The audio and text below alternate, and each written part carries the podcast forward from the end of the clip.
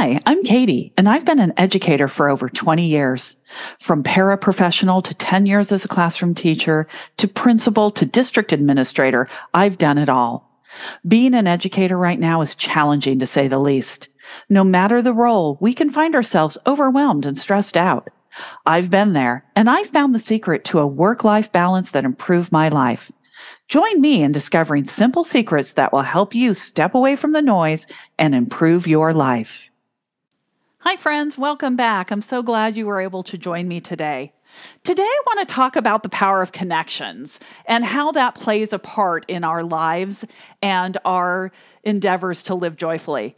So, the power of connection is really an invaluable tool in our lives, whether it's a connection with a family member, friend, colleague, or our students and their families, these relationships can have a profound impact on our lives. Connections can open up new opportunities, provide support during difficult times, and even help us grow as individuals. Today, I want to explore the power of connections and how they can help us achieve our goals. Because as we know as educators, relationships are so important.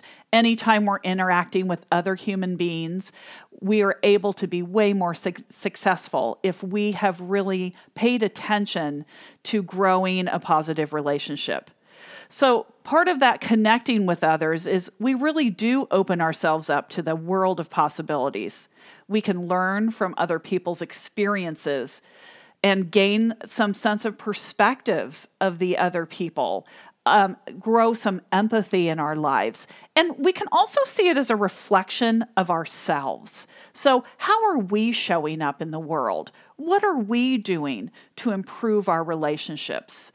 So, part of what I think about with relationships is what do I want them to be?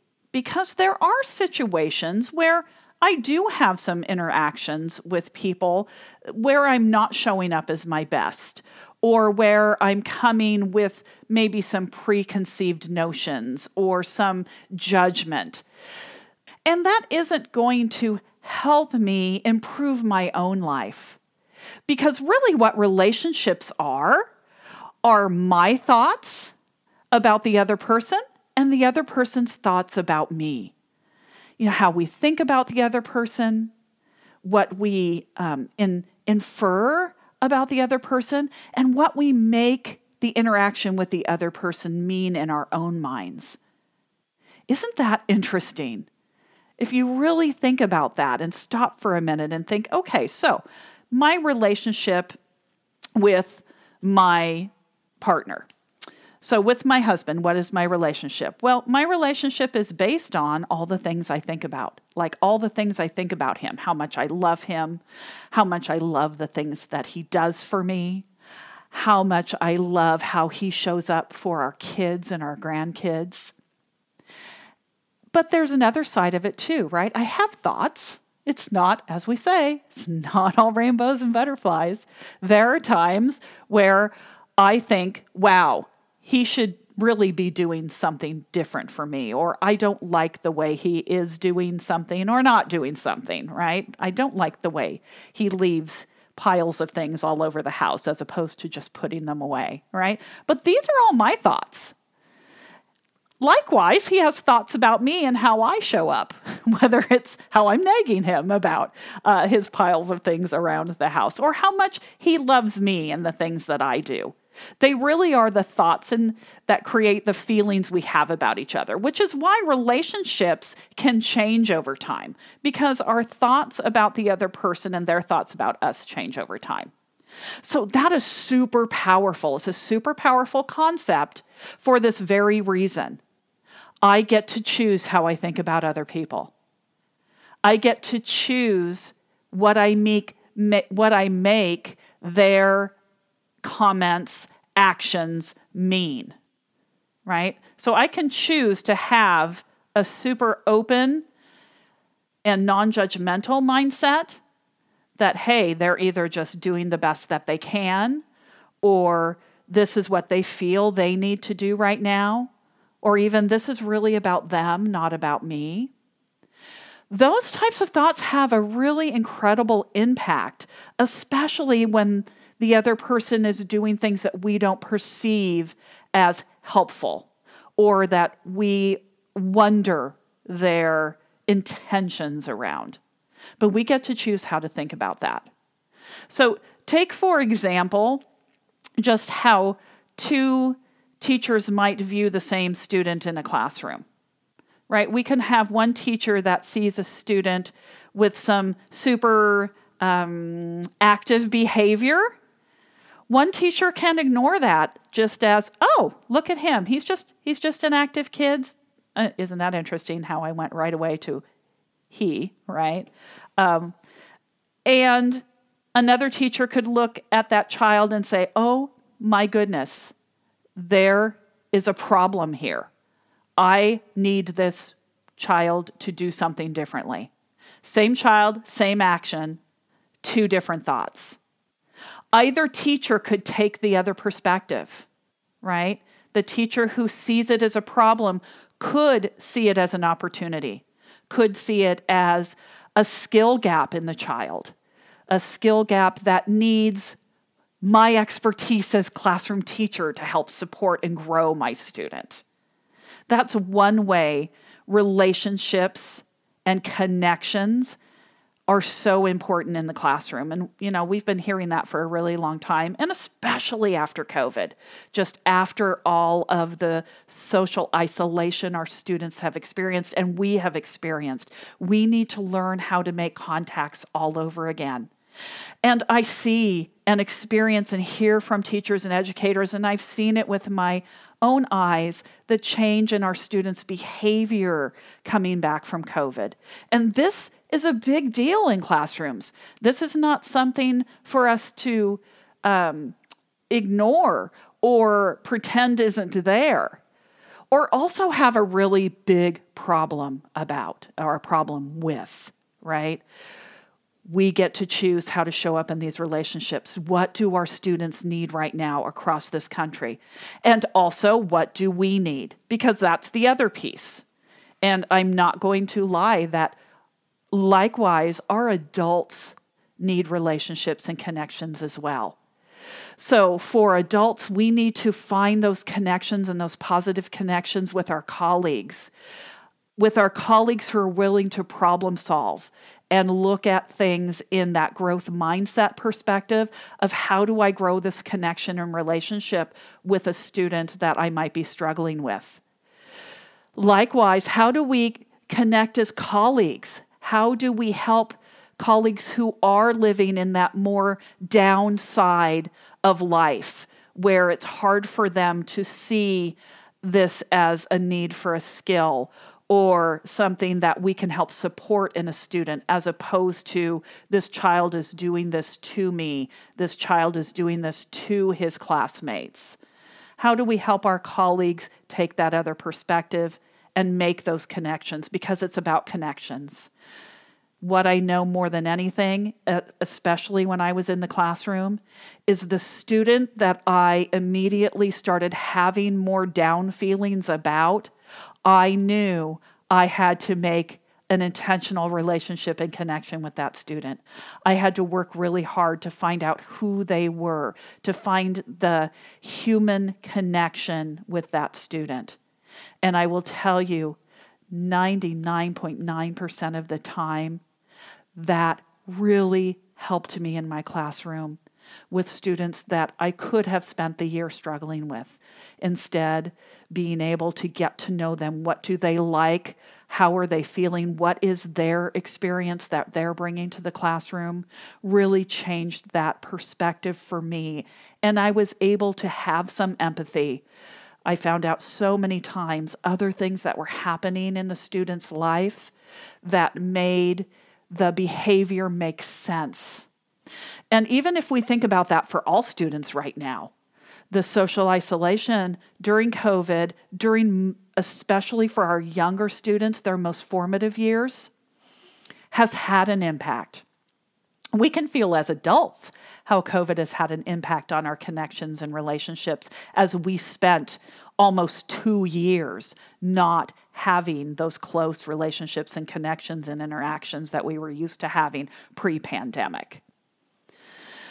Really, as we start to realize the importance of connections, the importance of relationships, we can learn that they are so integral to us finding joy in our lives. By taking the time to nurture our connections, we can reap the rewards of the power of those connections. We can start feeling better about ourselves, feeling better about our situations. It is difficult right now. I am not denying that. I see all of the responses from teachers, I hear from my clients, I see the social media posts of our teachers that are really struggling right now. And I have such great empathy for the work, for their feelings, because the work that they're doing is challenging work. Being an educator is a job that takes passion, it takes lots and lots of energy, it takes purpose and intentionality. And those are the things that can drain our joy at times. But if we can be intentional about, I'm going to make connections with those around me, I'm going to build up again that feeling of connectedness in myself and helping others feel connected to me. That's going to move us forward and hopefully take us out of some of this downside feelings that many of us are experiencing at the moment. It takes intentionality it takes purpose. It takes sometimes sitting with those down feelings and saying and, and expressing, yes, I feel frustrated right now. I feel maybe even overwhelmed and stressed right now. So, what do I do in the moment to first get myself into that executive state? So, what do we teach our students to do? We take that breath, we take that minute, we bring ourselves back to kind of that centering of ourselves to get back into our frontal lobes and out of our you know more primal brain right that reactive brain get back into that frontal lobe and say okay what's the way for me to proceed what connection can i make right now that's what's going to move us forward and help us as we navigate that balance of home life and work life and that centeredness and connection of ourself with others. We can learn from the experiences of others. We gain resources that we may not have previously felt were available to us. We can even find mentors who can guide us along our journeys. So, if you are a younger teacher, look for a teacher who is super resilient, a veteran teacher who, yes, not every day is perfect, but they're not the ones that are sitting in the staff room complaining all the time. The ones that are saying, hey, here are the good things that are happening in my classroom and in my school. Here are the good things that are happening right now in my life. And again, as we talked about last week, drawing on those good sides of life, those upsides of life, to kind of center ourselves and then continue to make those connections.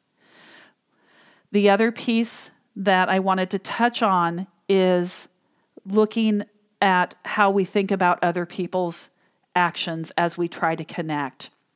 And I see this a lot between um, different, maybe power levels of people. You see that between students and teachers students' perspectives of how they think teachers are thinking and acting. We also see this with adults between where our, our classroom educators see what our administrators are doing and have some thoughts and judgments around that.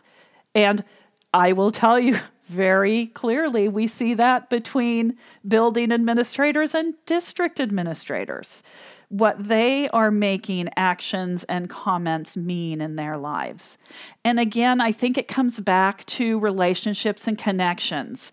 Do we know these people well enough to be able to say, I know what they're doing is coming from a place of good intentions? How do we assume positive intent first? No matter the action, a lot of times our first reaction is more of that judgment and negativity. And that's automatic and that's okay. But what we also want to be mindful of and aware of is when we have those thoughts and judgments, taking that pause and saying, is that absolutely true? And how do I know? And do I know in a way that I could state that in a court of law? Or is that just a thought I'm having? Something, a judgment that I'm placing on that person because we can't get in that other person's head to truly know what intent is. So, really giving that moment to say, okay, what connection do I need to make right now? What questions do I need to ask?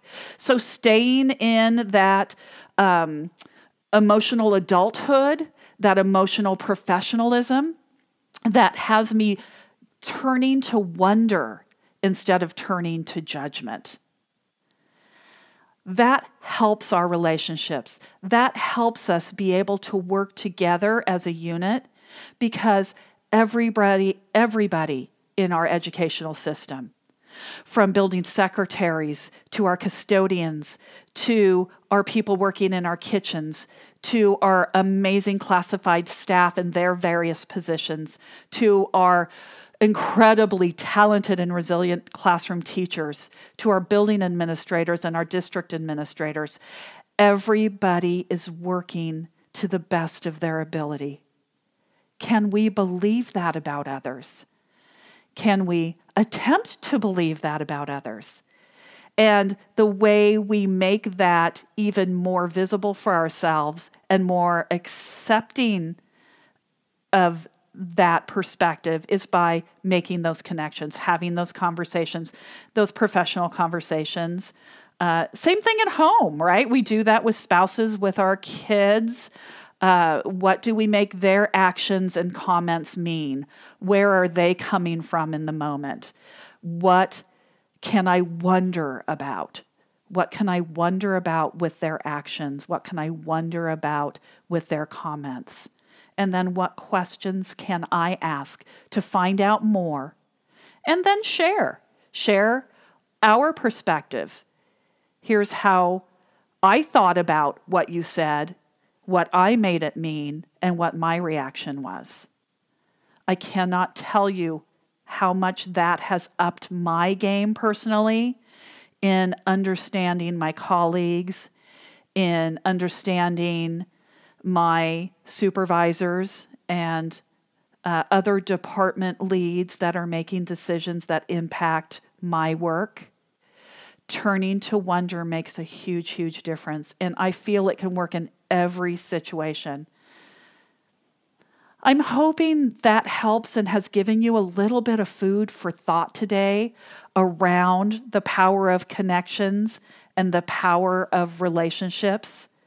Because really, connections can open up new opportunities, provide support during difficult times, and help us grow as individuals.